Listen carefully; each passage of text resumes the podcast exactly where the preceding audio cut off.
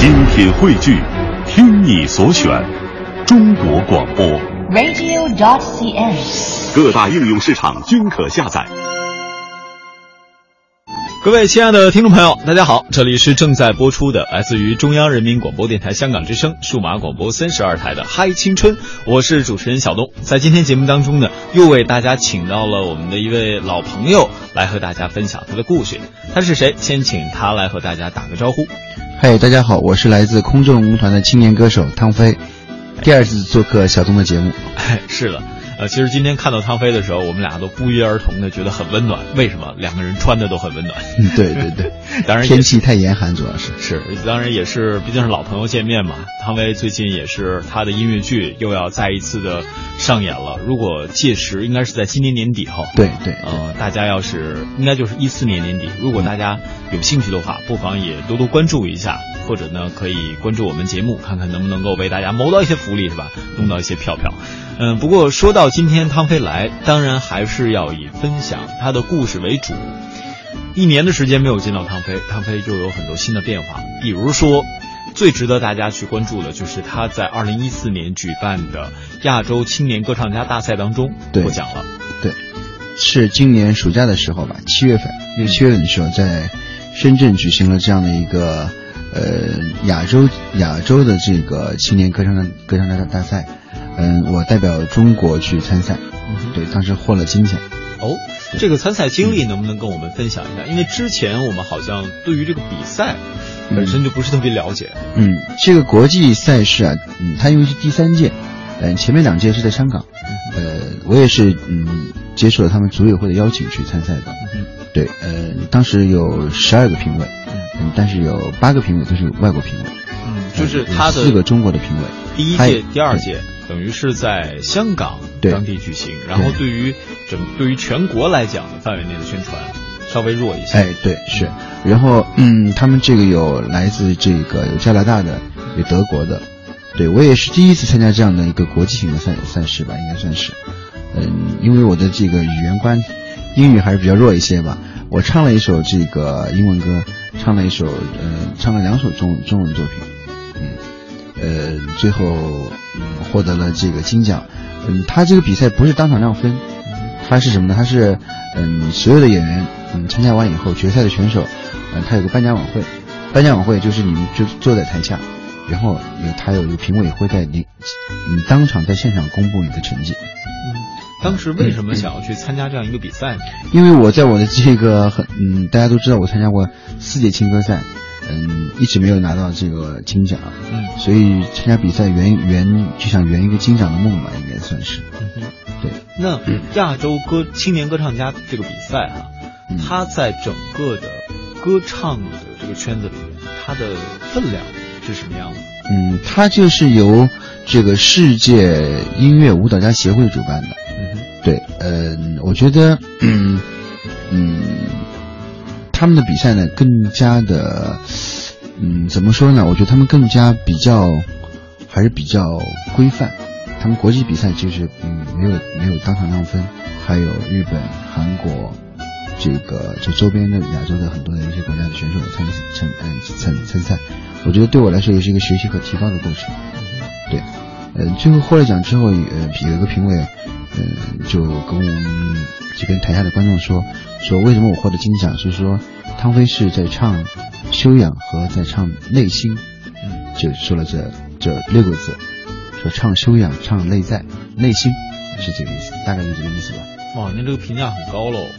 也是这么多年的努力，终于获了一个金奖。嗯，对。当时去参加这个比赛啊，嗯，就像说，比如青歌赛或者其他很多的一些我们可能曾经也聊过的选秀节目，嗯，他会主动给你们发邀请。那像这个比赛是你自己申请去报名吗？不是，也是组委会给你发邀请。就是对对，因为他们有一个组委会，他们呃主席给我发了一张邀请函。嗯哼，对。那他一般会向什么样的选手去发这样的、嗯？他肯定是在这个全国的一些，比如说在青在青歌赛啊，还有一些文化部比赛中看到一些选手，嗯，他们会就是会跟选手去打电话沟通，嗯，因为有很多选手他不敢去这样的比赛，因为他有的选手，比如说在国内已经获了很高的奖项了，嗯、他担心自己去了那样的赛事去比赛，万一没有拿到他想要的成绩，他可能会有点那个。而我觉得，因为我们本来也没拿过金奖，我觉得我我就抱着去学习的态度去。嗯。所以说，有的时候你真的当你放下一个东西的时候，有可能你就会能得到一些东西。嗯哼。那其实说到这儿哈，最近也有一些朋友在关注你的比赛，还有你的各种的演出。嗯因为我们都知道汤飞最近在各种的电视节目还有大型的晚会当中都有亮相，呃，唱了许多自己的一些最新的，包括一些很拿手的作品。不过这个过程当中，大家就会发现，你每一次出场的行头都是会有变化，包括在舞台上的展现，演绎能力也是有变化。那大家就想问了，问题就来了，嗯就是汤飞，你平时觉得在舞台上表演，怎么样能够既把握好，呃，你选的歌曲，同时呢又能够掌握好舞台的表现力，再同时呢还能够让大家感受到你想表达的最真挚的东西，而不被外界的，比如说灯光啊、舞美啊这些东西所带走。嗯嗯，其实嗯，作为一名这个部队的文艺工作者，我一直跟自己说，我觉得我们嗯身上有有肩负的呃两个使命。你比如说，我们首先我们下部队给战士们演出，那可能没有华丽的灯光，也没有很好的舞美，也许就在很宽阔的这个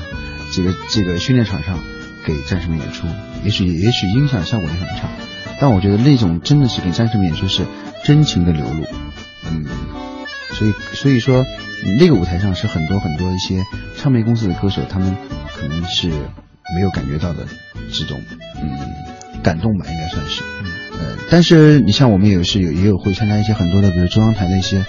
一些主题晚会，呃，所以说也有很多人就说我们这个部队的部队的文艺工作者说我们像属于尤其唱流行的，属于说政治流行歌手。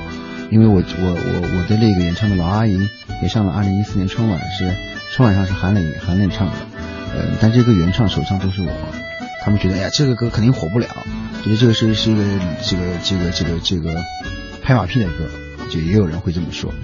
但是我觉得没有办法，因为我我们我们在部队文工团，首先我们有身上有有一个不这个责任感和使命感，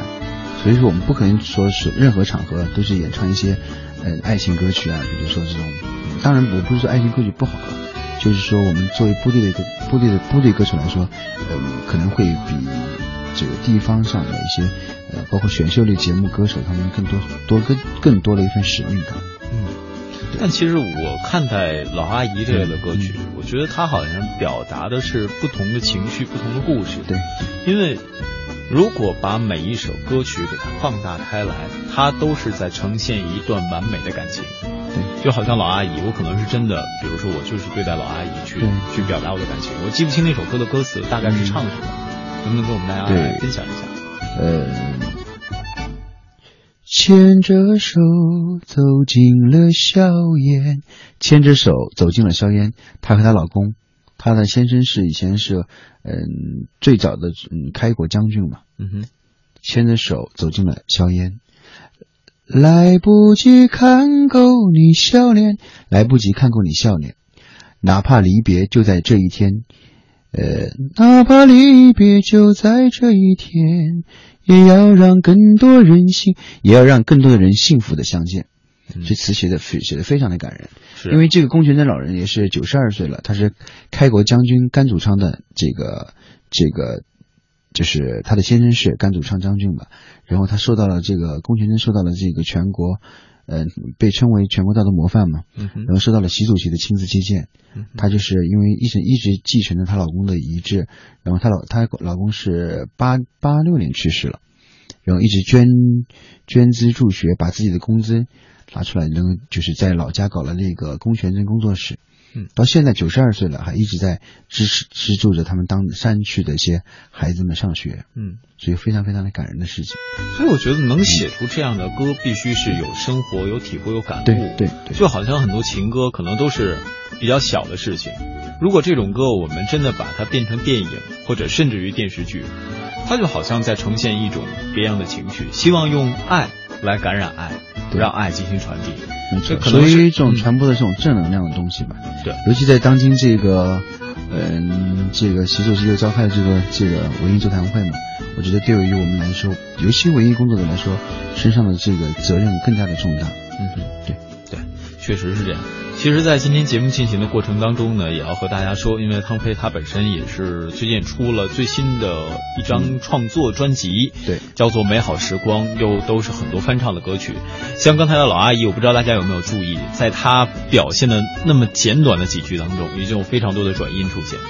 这本身对于演唱来讲是非常难的，呃，不停的要这种有起伏的变化，那节奏可能这个大家我们可放在其次。单是旋律上的变化，这个演唱起来、把握起来就很难。那么这次推出的这张专辑，其实可听性也是蛮强的，里边有很多很多的翻唱曲目。刚才也和汤飞有简单的聊到过，像里边我们都很熟悉的《男人哭吧哭吧不是罪》，是吧？对，这是早年间非常流行的一首歌，现在也会被人所选择。还有像这个《值得》，是吧？千言万语，还有《解脱》，这都是非常朗朗上口的旋律。那么汤飞他究竟是怎样演绎的呢？我们也先稍作休息，来听一首这里边的歌，稍后和大家继续分享汤飞的故事。你也不必坚强再说爱我。反正我的灵魂一片片掉落，慢慢的拼凑，慢慢的拼凑，拼凑成一个完全不属于真正的我。你也不必坚强再说爱我，反正我的灵魂一片片掉落，慢慢的拼凑，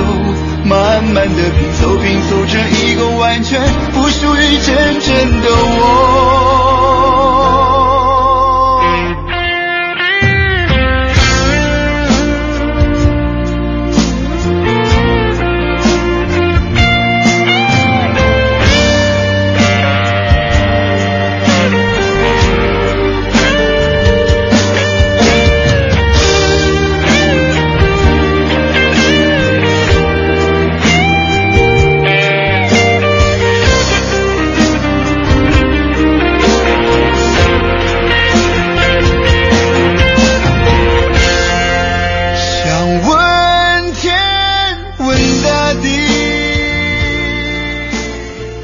众朋友，这里是正在播出的《嗨青春》，我是小东。今天我们请来了好朋友汤飞，和大家分享他的故事。嗯，大家好，我是空中文工团的青年歌手汤飞。呃，汤飞呢，刚才和我们聊到了关于参加亚洲青年歌唱家比赛的事儿。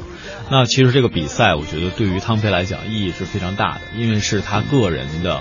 这么多年以来的第一个金奖，对，收获的唯一的一个金奖，也是。然后也聊到了最近他的一些创作作品。其实我们可以把话题再倒回去，在你平时，比如说你在我们说这个比赛当中也好，还是在很多大型的舞台演出也好，我发现你是对你自己的着装非常有要求的。嗯，对，我觉得，嗯，不管这个舞台的大还是小，我觉得你当你站在这个舞台上，哪怕你今天生病了，你都要是把最完美的一面展现给观众。这也是一个一个。呃，这个歌唱演员的职业道德，而且我发现你特别喜欢丝绒的衣服哦，对对对，这是为什么呢？嗯，质感比较好吧，就尤其是光打在丝绒上面，尤其在对，还有我觉得穿这个丝绒的这个衣服，可能跟我的这个演唱的风格，这个这个声音的这个音色比较比较稳当吧。哦，这怎么讲？嗯，就是，嗯，有人说我的声音有点像这种磨磨砂一样的。因为我的音色有点沙沙的嘛，嗯，但是呢，还是有光泽的，光泽的，所以说他们觉得我在舞台上如果穿了一身呃丝绒的衣服，可能会嗯更加的显示出我的这样的气气质比较。这些都是你自己的选择吗？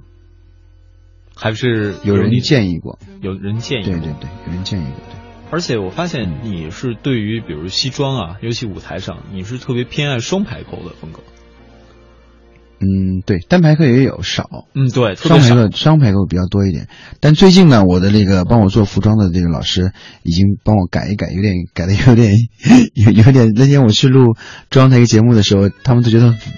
不像我的风格了，哦，因为他们说哎挺好的，穿的那个有点那种像韩韩版的那种裤子，嗯，呃，可能对对对对对，就是我可能自己还不太习惯，但他们说哎，唱流行歌手应该要要多样化一些吧，可能是。那你觉得在舞台上，我们的服装肯定是反映自己的审美或者自己气质的一方面。像你刚才所说的，呃，丝绒的面料，还有有时候裤子的长度。对。另外呢，就是舞台的表现力，因为我们说，比如说主持人，我在舞台上我会特别的去驾驭舞找镜头台的能力，对对啊，然后我要去有观众的时候，我要怎么样能够让现场的每一位观众都能够进入我的掌控的范围，让大家情绪可以和我们进行互动互通。呃，包括还要照顾各种各样的机位，对不对？但是作为这歌唱的，对这个这呢，我觉得是一个过程。嗯就是我以前啊，就前几年上台的时候，还真的是就驾驭舞台的能力还是比较弱。嗯、就自自从我演了这个音乐剧《二泉映》以后，在这个舞台上，因为真的演音乐剧很锻炼人，所以说驾驭舞台的能力，因为我觉得我站在舞台上，我就是那个时候几分钟，就是所有的人都在看看我。嗯，但这种驾驭舞台的能力是需要你平时的积累的。你不可能说我刚一上舞台我就在舞台上就绝对会，嗯，所有人都会把目光集中集中在我身上，嗯，我就把这个舞台能驾驭，非常能驾驭这个。所以说，人家就是说有的人说，哎，他站在舞台上就是看就是大腕儿，哎，他站在舞台上一看就 好像不像大腕，有点弱。尤其这些，嗯，就是参加选秀节目，他们毕竟没有经过专业训练的这个舞台嗯表演的，他们可能包到了舞台上，他们他们有些时候都不知道眼睛看哪儿。对，包括看这个机位的时候，嗯，你都你你其实你是跟机位机位在对话，他给你才好才好给你特特写嘛。但有的很多演员他上了台他不知道，你第一次上舞台是什么样的状况？还记得吗？你当然紧张，一紧张又怕担心自己歌词进歌词唱唱错了，比如说啊，第一次上舞台，有很多人嗯从上场门出来，嗯，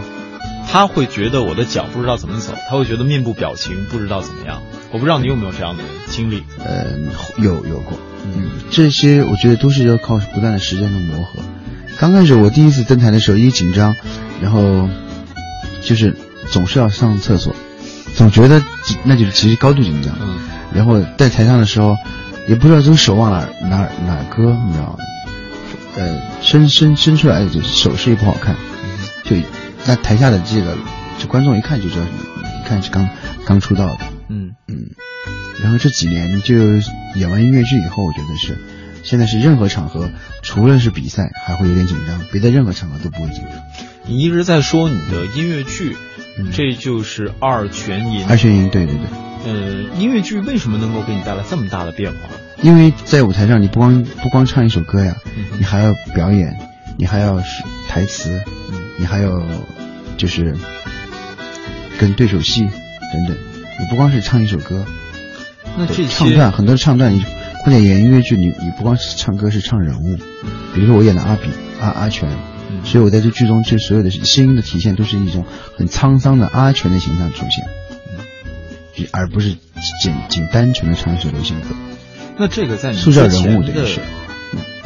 应该说工作生涯来讲，应该是第一次尝试喽。二对对，没有演过音乐剧，我我也没学过表演，就第一次，呃，也是我们团这个创排的音乐剧。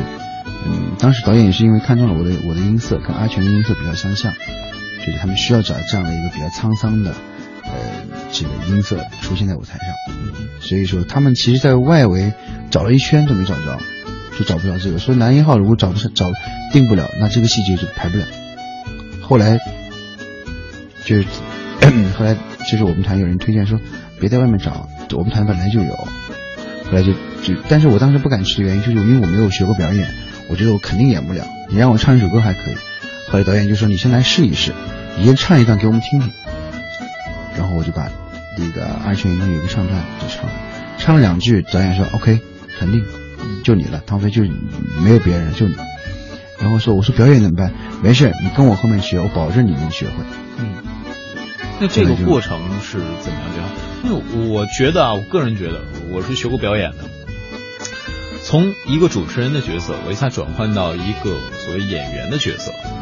有的时候挺难。我们总是认为表演你不就变成那个人，或者斯坦尼的体系，你把那些所谓的基础东西掌掌握了，可能就够了。嗯，但在舞台剧的表演当中，它特别要求你有表演的张力和对于人物的拿捏的程度。对，包括你怎么样能够走进人物的内心，同时又把人物的这些内心的变化去把它外化出来，吸引更多的人。对还挺难的。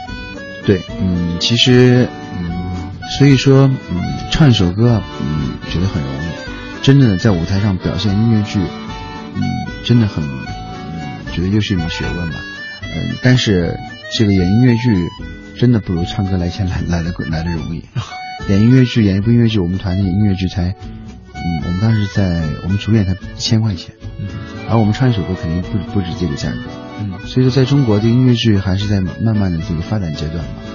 嗯、还是现在越来越有更多的老百姓自己去掏钱去看音乐剧了，嗯，不像以前，以前都是大家包场，然后你我们都都要送票，嗯。就送票给别人，别人去看。现在慢慢慢慢，我觉得这个市场慢慢慢慢都会起来。大家现在对音乐剧本身已经有了更高的追求，比如说对于演唱，比如说这一众演员对于其中情绪的一些熏陶。像刚才你也提到了关于挣钱的问题，我也跟很多的，包括专门演话剧的演员、嗯导演都有聊过。其实刚才你说的价格，应该还是比较怎么说呢？我觉得比较中庸或者中庸偏上的价格了。对，嗯，但是大家我还有好多群众演员只有两三百块钱。对我当时问过他们，我说如果是这么低的价格，而且每一天晚上你不但要背台词，你还要走戏，你还要排练，这么低的价格似乎不能够负担你在这样一个大城市里边的生活的费用，对不对？那他们当时给我的回答是，我觉得我们要有一个心理的追求，我们来演这个戏，我们是为了传达什么？而且他们对于这些人对于舞台的敬畏感，给我带来的是最大的一个触动吧。对嗯，包括私下里，因为有的导演他们很腼腆，我也试图把他们邀请来做节目。他们就是在说，我们导一部戏究竟是为了什么？我们究竟是为了出一个能够让大家认可的作品，还是说我要每天可能在剧组啊，或者在其他的方面找寻属于我的自自己的价值？我在这里发现我有价值，我可以把它坚持下来。这可能就是带给我最大的体会。对，其实就是你像我们每次演完了之后谢幕的时候，呃，那种场，嗯，就是观众给我们掌声，其实是我们最最大的满足。嗯嗯，那种欣慰、满足，可能就是在你演演唱一首歌获得掌声是不一样的。那再说回到你自己吧，你在去演这部音乐剧的时候，你是怎么样把你的身份由一个歌手调整到演员？你是怎么去学习演员的相关的基础的知识？能不能和我们分享一下？嗯，其实我在这个音乐剧这这个这个方面，我觉得还是一个学生嘛，真的是因为我还有很多很多欠缺的比较那比较多的地方，因为我只演过这一部音乐剧，嗯，之后我们团还有一部音乐剧叫《永蝶》，嗯，我只是在里面是一个小配角吧，导演不都说教你了吗？对 导演怎么教你的？跟我们分享一下。嗯，就是手把手的学，嗯就是手把手的。然后，嗯，因为导演排的时候我都会有录像，录像完了之后你回去一直把录像看录像，就是我真的是到了时候，就是我唱哪一句歌词的时候，我手势应该在哪儿，嗯就全部是按照导演的这个意图去那个，因为你前面必须要模仿，你模仿到一定时候的时候，你才能添加添加自己的一些东西，添加自己的一些情感啊，包括自己的一些动作，但这些动作都是为了在这个剧情里面，而不能说你把导演的这个给走样了，因为我们 很多演员就是为什么导演要复排嘛，就比如说我们的音乐剧二选一演了五十场以后。突然，导演再来看的时候，觉得，哎，这个怎么演了？里面又加了好多自己的，就是演员乱加了好多自己的东西在里面。加进去呢，是反而把他以前排的东西给弱化了。他觉得不行，就你你再怎么加，这个框架不能不能不能乱了。你看我们二泉已经快一年没演了，所以我们这个月如果要再演的话，我说肯定要排练，要复排。要复排的话，那肯定还要回到以前那个导演的模式里面，因为导演辛辛苦苦给你排了半年。你最后把导演的全部，当然你前期肯定是跟导演那个，但是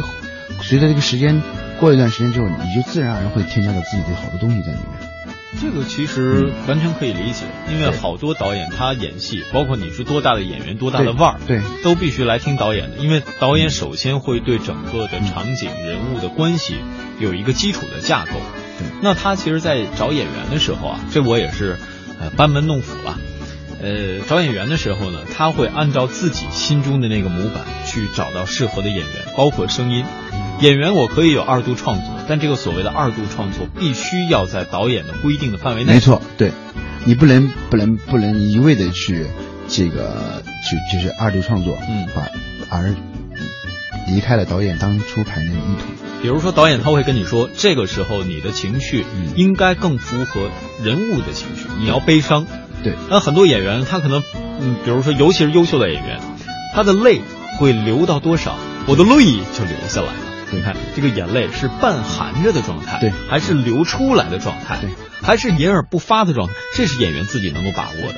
还有，比如走，就是走走走这个调度这个嗯步步步伐嘛，嗯走两步还是退一步，还是走三步退一步，都是有讲究的。对，你知道吗？就是我们有的时候，因为我们不是很专业的音乐剧演员，就会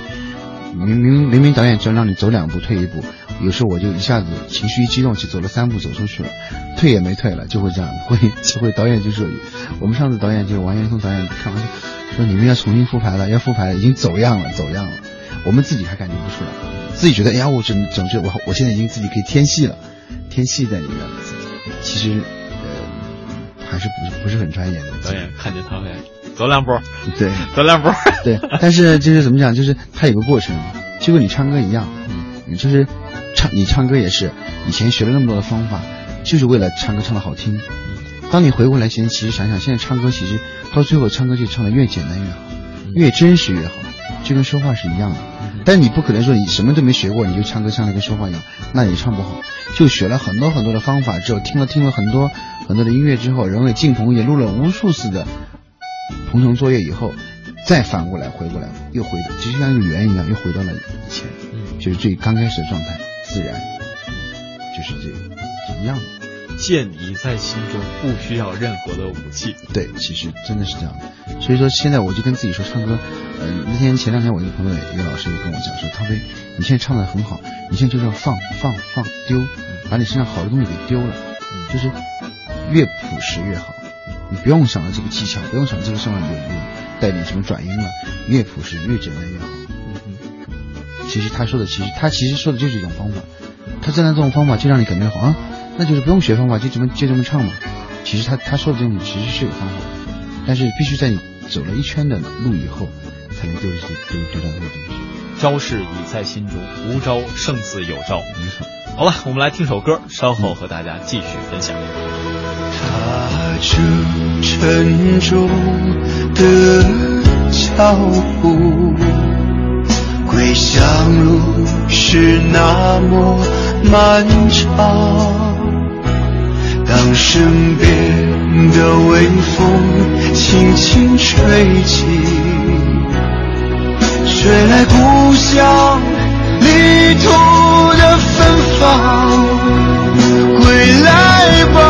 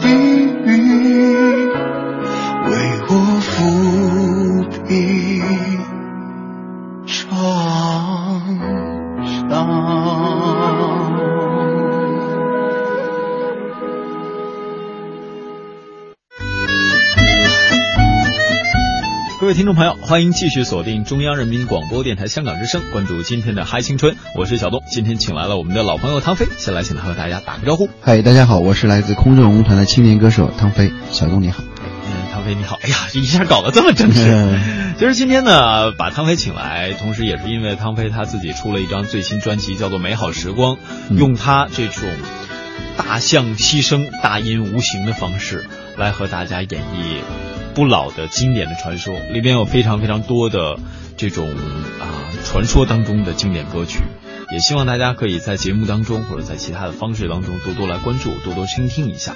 不过说到了今天汤飞来呢，还是要把话题集中到他自己的身上，因为汤飞他是一个非常努力的人。像这一年的时间，汤飞也有了自己的个人工作室。嗯，对。嗯，其实搞这个工作室是我多年的一个想法、梦想吧，应该算是。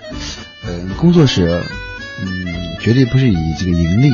去那个，我只是想给自己有一个空间，因为因为工作室有我的录音棚，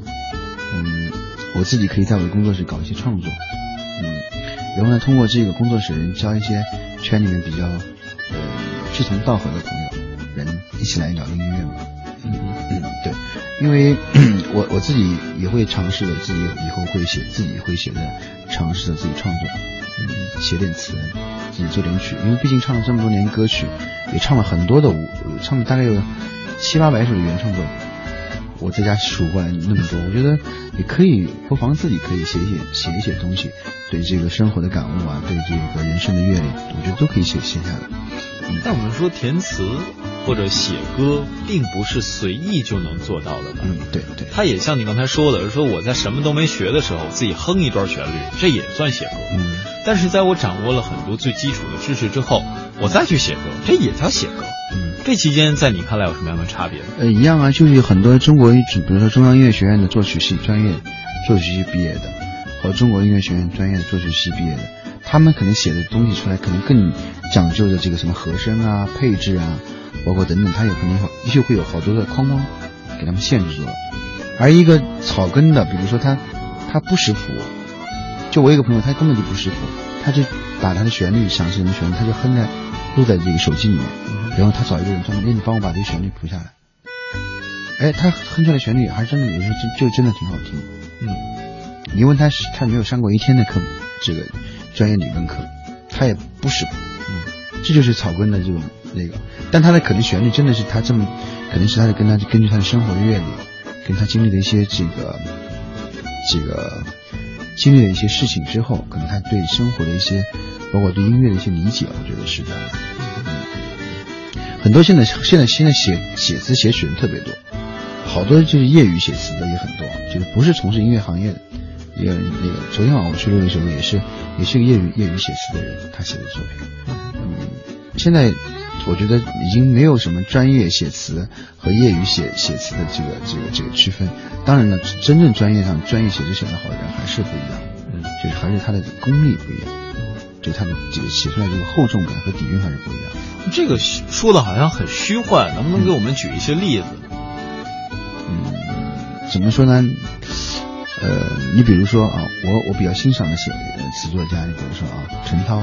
写《暗香》的。他的词，我就我就我就非常写天之大的，他的词我就觉得非常非常的到位，嗯，我很喜欢他的词，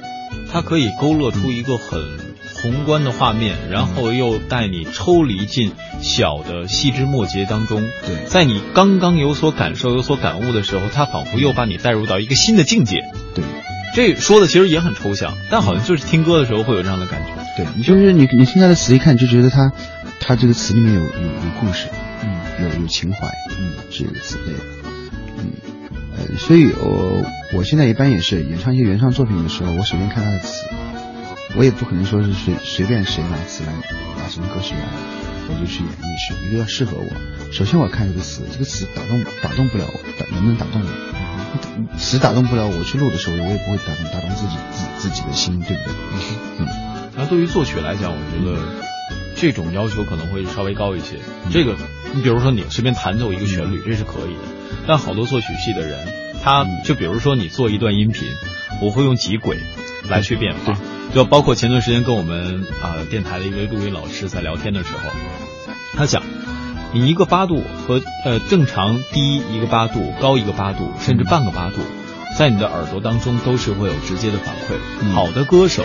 他在耳返的。听的过程当中，其实都会有任何的变化。你要给他调到他最舒服的音量，他才不会让你觉得我唱走音，才会觉得他能够达到这样一场晚会的最经典的，或者说最扣人心弦的这种情绪和节奏间的同时的律动。对，嗯，一个说一个歌手他嗯选择什么样的作品啊，可能真的跟他自己的审美有关系，我觉得是。嗯嗯，对。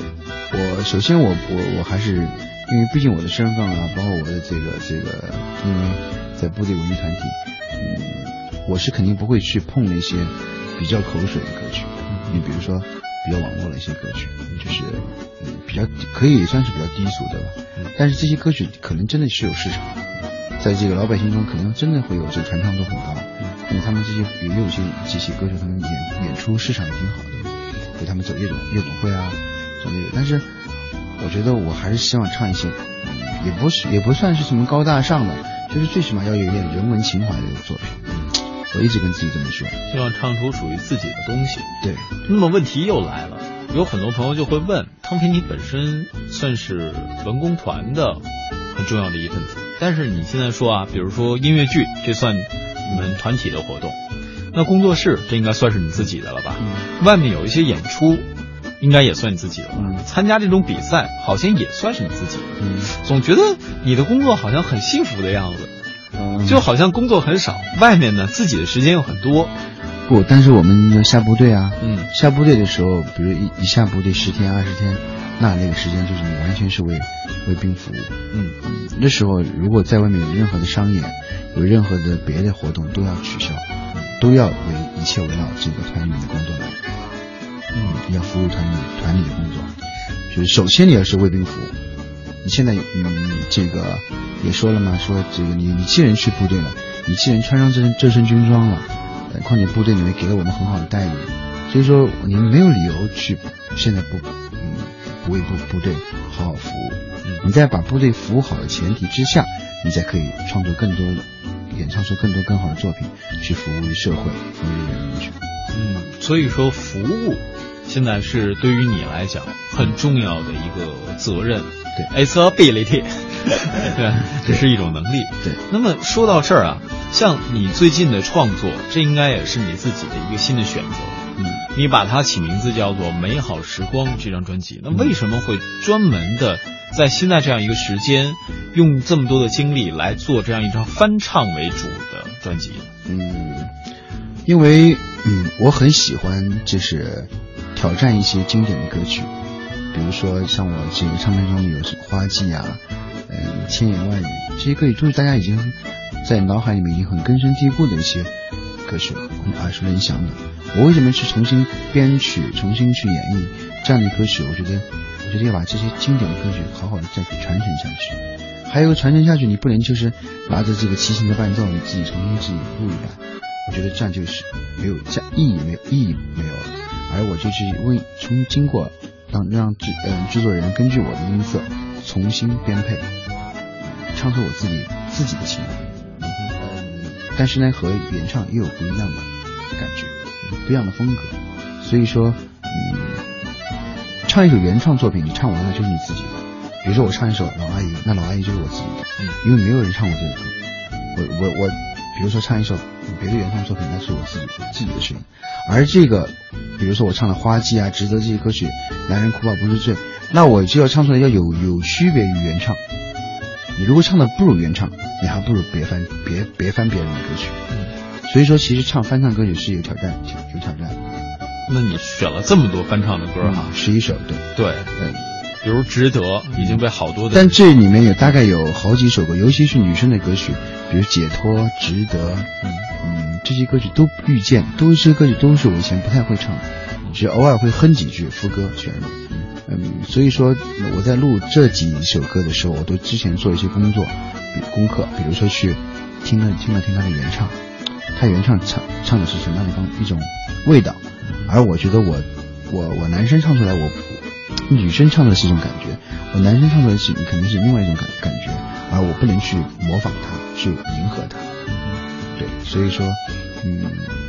这张专辑还是值得一听吧。嗯你说的那些问题，我觉得我也有。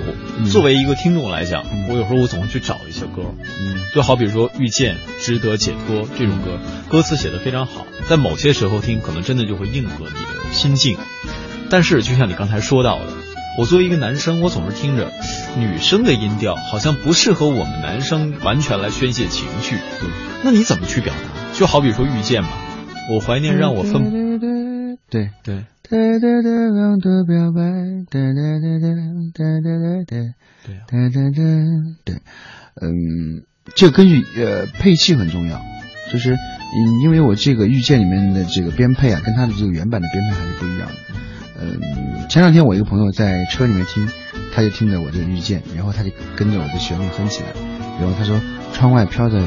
小雨。我在车里面随着你的音乐跟你一起哼唱这首遇见，他觉得别有一番的味道，他突然就忘记了这个遇见以前是谁是谁首唱的，是谁的原唱，他觉得这是一个新歌在他面前体现了。那你刚才用到一个词叫哼唱，嗯。哼唱和吟唱和演唱，嗯。应该是有差别的吧？对，演唱就是当然就是就是对比较哼唱正式了嘛哼唱的可能就在就是，因为我放他车里面肯定放的我的音乐，嗯然后他跟着后面就跟着音乐一起哼唱起来了。对，吟唱可能是，嗯，更是自己内心的一种，嗯，表白吧，可能更加是，嗯，哼唱可能更加自然一些，我觉得是。哼唱可能就是很随性，哎，很随性。吟唱呢就好像把自己的情绪融入到其中，对。演唱就是对面坐着汤飞没错没，错。汤飞你听着我唱了，对对对。可能就是这样。对，嗯，这张专专辑，当然了，要以我现在来看，因为这张专辑是我去年录的，去年青歌赛完了以后，因为去年青歌赛我们当时没有获了金奖嘛，在这种状态下，我去录录这张专辑，心里面肯定会有很多很多的一些这个杂念在里面，这种杂念包括包括我青歌赛的没有获得金奖的一些失落。一些彷徨等等在里面，所以说，如果反过来，现在如果让我现在再去录张录这张专辑，重新录的话，我肯定每首歌唱起来还有不一样的感觉。哦，那这个情绪，所以说就是，嗯所以说就是当时在这种特定的环境下，你去走进了录音棚里面，然后又是在夏天去录这样的歌曲，我觉得在那时那时候的心境和现在冬天，比如说我再去录，心境是不一样的。嗯，会的，这种情绪的传达会有。还有，因为青歌赛毕竟又过去一年多嘛，我从那个经历中又走出来了，所以我现在如果唱，让我比如再唱专辑里面，比如有有些歌曲，我可能不会那么就是悲悲切切，嗯嗯，有点让人听了会就会会心碎的有有感觉。所以有张专辑里面有很多心碎的。对，有几首歌是可以有心碎的，但有几首歌是没没有必要。现在想来，听起来觉得没有必要让自己那么那么去，就是呃更加的让让人觉得会有点心酸。呃，还应该是更加的应该去去去、呃、洒脱一些的会好一些。但那个时候呢，是因为在我在我是在那种状况下，所以说别人不知道的人以为我这张专辑是今年录的。其实我去年就录录好这张专辑了，然后一直在后期制作，嗯嗯，所以我后来我跟我制作人也说，我说我说有几首歌我能不能重新录？他说别，他说艺术总是有遗憾的，嗯，他说我们听完之后觉得不错，呃，他说你把这种遗憾带到你下一张专辑中去，嘿嘿，这张专辑录挺长时间，我们挺累了，歇歇吧。嗯，后来想想，我觉得也还也挺好的。最少我很多歌迷反馈的意见，他来说，他就觉得他们都觉得每首歌都是我我在跟他们讲述一个故事，不管这个故事讲的是什么内容，他们能听出来，我这每首歌里面都有一个故事在。哎，我觉得这样也好。但是你刚才提到一点啊，对于职业的演唱者来说，总是让其他的情绪影响你对于这个事物的表达，这是不是有点显得不那么 professional？对，嗯，其实一个专业的歌演唱演唱者啊，专业歌手来说，不应该把那样的情绪会带入到这个带入中带入这个演唱作品中。但是呢，我经常时不时的就会拿自己的一些经历和生活中遇到的一些东事情，就情不自禁的会带入到我的演唱中去。就像我演的二泉音乐剧也是，我当时跟我的搭档王丽就说过，我说王丽，我说你在生活中遇到很多不满的情绪的时候，你都不用去发泄，放在心里面。我说你有什么地方是可以发泄，你就在舞台上，你可以把对社会的不满，对你自己遇到的很多的委屈，统统的放在你的舞台上。嗯，他说，哎，你说的真真真的是，他就说我，他说他问你每每次为什么你唱到胡琴说那个唱段的时候，胡琴说嘛，就我父妇女唱段的时候，你怎么都会流泪。他说你的流泪况且他，因为一次两次我可以装出来流泪，但我每唱过每到这唱段，我都会眼泪我都会情不自禁有一点点就溢出来样。他我就跟他说，我说我每次都很投入，或者我每次都会唱到这儿的，我都会想起我那些经历。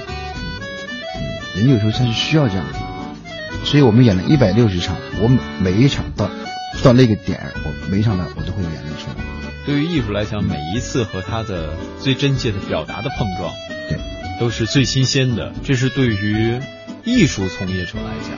特别难的一件事儿。对对，尤其像我们平时在朗诵的时候，可能也会遇到相似的问题。这改天有时间，我们可以跟大家继续分享。那看看今天的时间，节目到这里只能暂时的告一段落。好，哎，非常谢谢汤飞又能再一次做客我们节目，也是希望他下一次会带着更多他的故事、更多他的作品到节目当中和大家分享。好，谢谢，嗯，谢谢大家，我们下期节目再会喽。拜拜。明天你是否会想起昨天你写的日记？明天你是否还惦记曾经最爱哭的你？老师们都已想不起猜不出问题的你，我也是偶然翻相片才想起同桌的你。谁去了多愁善感的你？谁看了你的日记？谁把你的长发盘起？谁给你做的嫁衣？